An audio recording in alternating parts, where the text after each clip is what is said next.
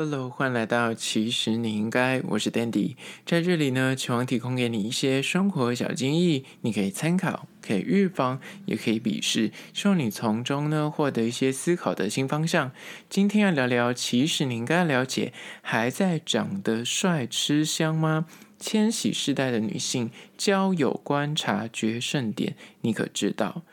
今天来聊聊关于说千禧世代。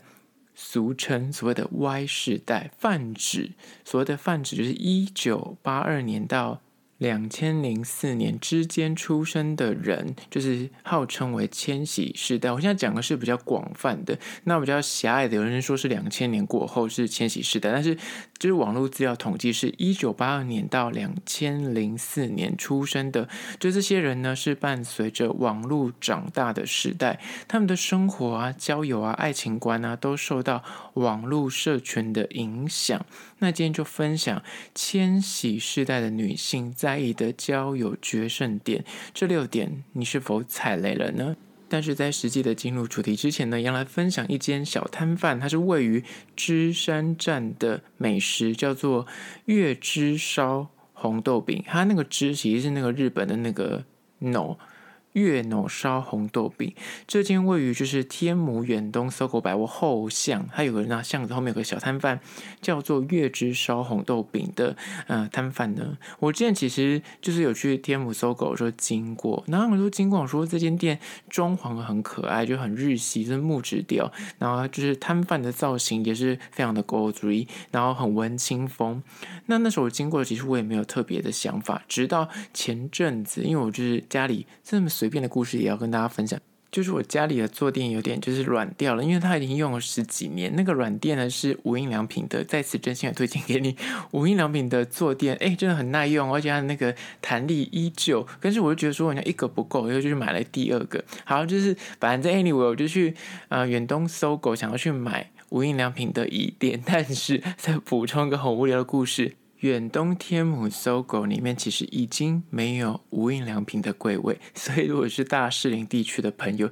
你要买无印良品的椅垫的话，或是你要去无印良品的话，你只能到周遭的大叶高岛屋。好了，分享完这我椅垫的故事之后呢，重点就是这间位于芝山站的红豆饼店，它呢其实在地人很爱的一间特色的红豆饼，有什么特别之处呢？我那天就是要买那个一店，然后就是去了天母 SOGO，那就是至少扑空，但是我还是去买了这个红豆饼，因为刚好那天经过小排队，想说到底有多好吃，那我就看到他们家的的所有的菜单，它的菜单它还是有些基本款的奶油红豆啊、芋头、地瓜、菜脯。之外，这就是单点，就是里面内馅肉一种的话，它也有所谓的双拼，双拼有什么芝麻牛奶、肉松牛奶、起司牛奶，还有所谓的起司培根、马铃薯，这些特色，他们自己自创的所谓的车轮饼也好，或是你要说它是红豆饼也好，但这些就是日系红豆饼。我想说，日系跟台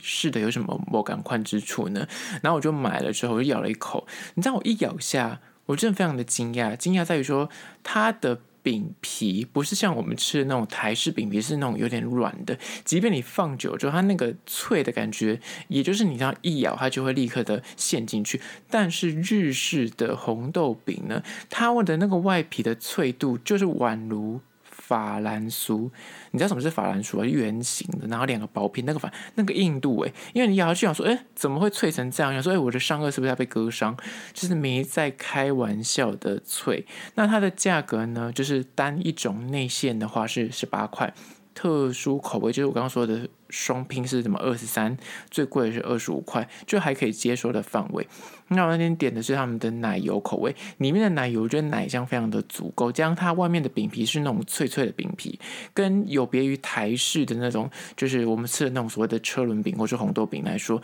就它的口感的层次是你咬下去那个会有卡兹那个脆饼的感受之外，里面的。内馅我觉得也是比较偏牛奶味比较重一点，台式的我吃台式的那种所谓车轮饼，里面的内容物都是偏比较黄一点，那你就会觉得它那好像比较偏就是 cream，真的比较像那个卡士达酱的味道。但是日式的这个比较偏牛奶味比较浓一点，就是各有偏好，但是就是吃起来特色不一样，所以让我蛮惊艳的。虽然一个要十八块。对比就是台式的车轮饼贵一点点，但还在可以接受的范围，而且它的内容物是很扎实，就是吃的会是会饱的。那我看到，哎，真的蛮多在地人很爱排队，尤其是学生族群之外，我那天去买的时候看到蛮多上班族下班之后也会去买来当点心，就在此的推荐给你。我觉得它口感跟一般台式就真的很不一样，而且它的口味也很多，有所谓的很多的双拼。如果有经过的话，可以去吃吃看。那详细的资讯呢，我会放到其实你应该的限动二十四小时。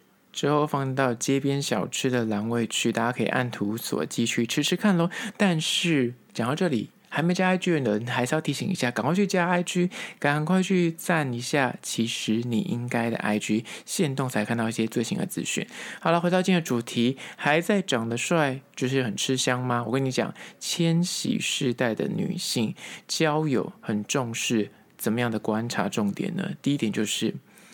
有在玩。抖音的男人，其实他们真的是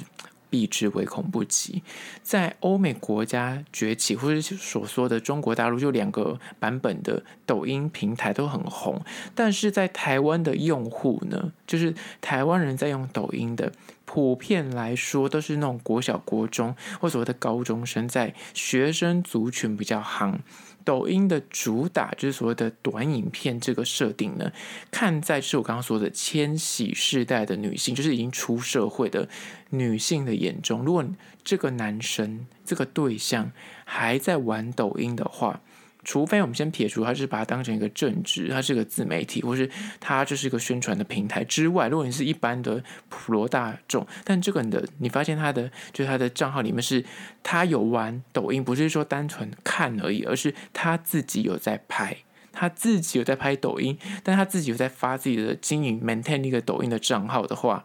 很多女生其实会 NG 的，就他们会觉得。有点太刻意、太做作，因为觉得拍这个真的有别于其他的社群媒体，你要真的花心思去，你知道拍摄，还要想一下什么运镜。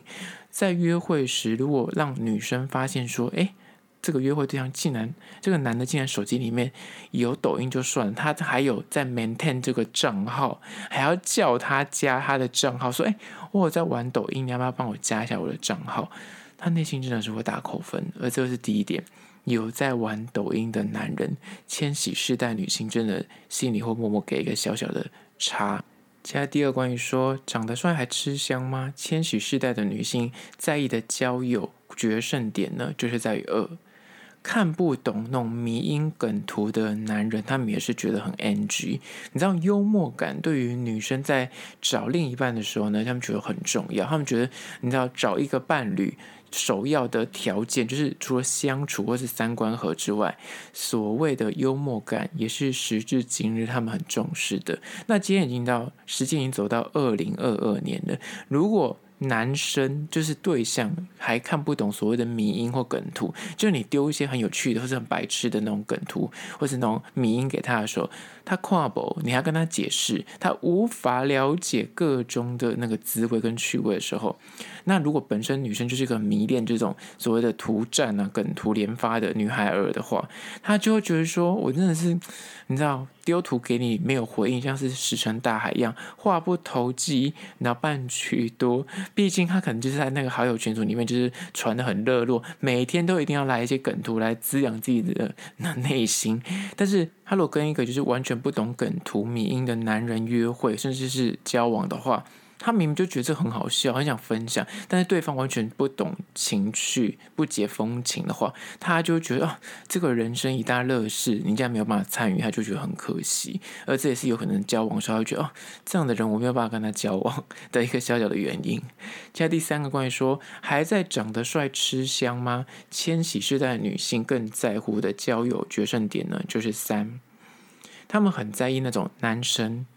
会花大钱。解锁所谓的什么 OnlyFans 啊，什么之前还有什么 Swag，或是抖内，就是你知道有些直播妹妹，她很爱抖内的男人，虽然人类终究也是个生物，所以食色性也乃是平常事。但是，倘若一个男人如果你知道正是某挂片，但是他整天就在花钱解锁一些 OnlyFans，而且花大钱抖内，花大钱买一些 Swag 的账号，满脑子就是想让你知道幻想女孩儿就是尿尿的地方，而且过头了。如果他真的是赌神家，很多人真的是刷卡刷爆在抖那一些直播主。如果女生在约会的时候发现她的对象是这类型的男生的话，真的是虽然内心可以理解说啊，好了，他可能就是他的兴趣吧，而且花他的钱就可以理解他的性上面的这个喜好。但是如果有人就是刷卡刷爆，或者整天就在滑这些东西的话，女生还是会在意，觉得说你应该要分清楚生活、工作跟性需求的轻重缓急。如果你花大钱在这些虚拟的直播主上面，或者看一些情色片之类的，我觉得偶一为之是情趣。但是如果全部重心都摆在这些这些事情上面的话，如果他真的跟你交往，他就会觉得说你是不是有可能就是你知道心思都在那些东西上面，不会在实体的女友上面，所以他也会在意这一点。而这是第三点。接下来第四点，关于说还在长得帅就吃香吗？我跟你说，千禧世代的女生交友观察决胜点四，就是不会玩 IG，只会用 FB 的男人，或是不用社群的男人。有些现在的千禧世代的妹妹，就是那重度的网络使用者，手机不离身。他们出生的年代，网络就开始慢慢的窜起，所以网络对他们来说就是跟呼吸一样，就是那自然的事情。FB 等于是伴随着他长大成人的一个软体。有些那种现在二十几岁、三十岁出头的人，他真的是从国小就有所谓的 FB，所以他不可能没有账号。但是年轻的时候可能多创几个分身小账啊，方便转换身份、参加活动之外，如果走到了二零二二年，眼前这个对象，这个男人，他可能。还就是死守着 FB，他就不用其他社群软体，或甚至他不用任何社群的话，他连 IG 都不用的话，而且女很多女生现在交友用交友软体在认识人，他第一句话就问说：“你有没有 IG？” 那如果跟他说：“哎，我没有 IG”，他就觉得说你在骗他，或者他就觉得说，哪怕你真的没有用，他也会对你充满质疑，说你是几岁人？你怎么会没有 IG？就对于千禧世代的女生来说，就会觉得说你要要不就是长辈，要不就是你就是真的是很落后，或者你就是。本身就不按不玩社群，你跟他是不同世界的人，所以也稍微要留意。如果你本身不玩 IG，只用 FB 的话，你有可能就是会被一些年轻的美眉定位说，哦，你可能就是年纪比较大的长辈。而且现在我跟你说，现在 IG 已经又被定位为也是长辈了，因为现在对于十几岁的年轻人来说，他们觉得 IG 是老人在用的，所以也不用太嚣张。就 IG 现在的使用者年龄大概也是二三十岁，十几岁的人在用什么小红书，或是有更新的软体了。接下来第五关于说还在长得帅就吃香，千禧世代的女生交友观察决胜点呢，就是五，通讯软体不会用表情图号的男人，他们也觉得这样的男生不 OK，因为文字。是死的，没有情感，没有情绪，所以对于千禧世代的女生，她们真的会花大钱买那个贴图，或者是聊天的时候一定要一堆表情符号来告诉你她此刻的情绪为何。如果用通讯软体或用交友软体跟他们聊天互动的时候，绝对。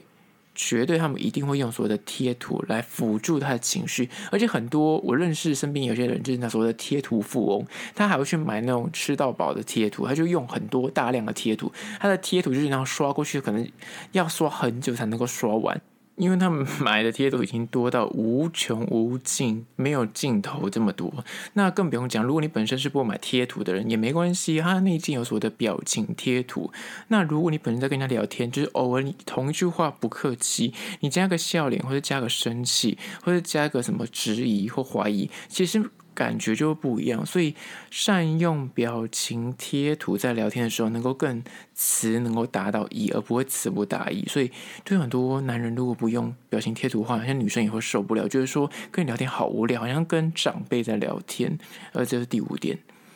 接下来第六点，关于说千禧世代的女生在意的交往重点呢，就是六。如果你还在酸谁谁谁很娘。的话，就是那种性别意识非常的没有概念的人。已经来到二零二二年，对于那种还在怀抱传统男女就应该要长怎么样，就应该要拥有怎样的气质的男生来说，就是觉得男生应该就有男生的样子啊，或是他即便就是交往的对象是异性恋，但是在女生面前，如果还是会讲出那种很就是性别刻板印象的话，而且还会讪笑，或是说嘴别人说你看那人那么娘，或是那个人怎么样，或是会批评某一些艺人，或是说一些剧啊，或是电影啊之类的，